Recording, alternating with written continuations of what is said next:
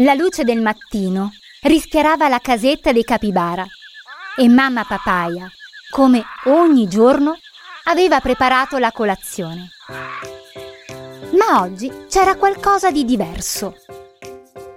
Sul tavolo erano presenti cortecce fresche e tuberi croccanti. Guavina e Cerolino, vedendoli, fecero una smorfia di disgusto. Non potevano davvero mangiarli. Papà Pitanga rise. Ho un'idea per rendere tutto questo divertente. Che ne dite di fare un gioco tutti insieme? Guavina e Cerolino si guardarono sorpresi, ma curiosi.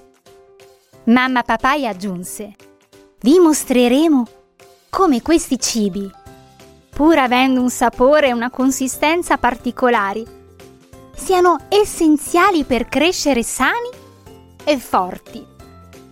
Il gioco era semplice. Avevano dei cestini e dovevano raccogliere cortecce e tuberi dal giardino.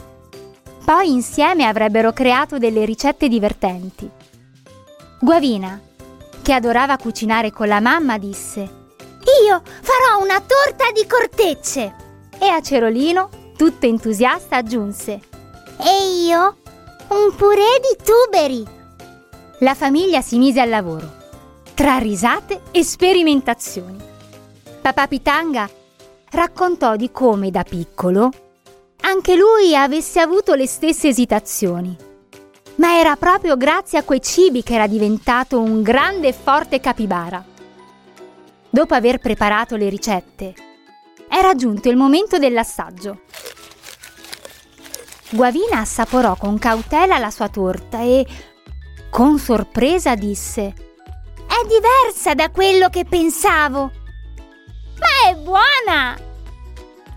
Anche a Cerolino, assaggiando il suo purè, esclamò È soffice e gustoso!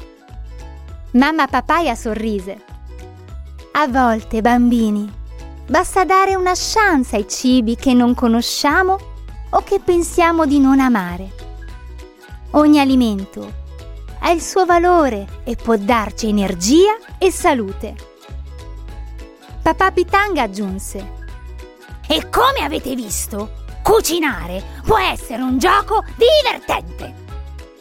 Da quel giorno, Guavine e Cerolino iniziarono a provare con meno timori nuovi sapori, capendo che dietro ogni alimento c'è una storia.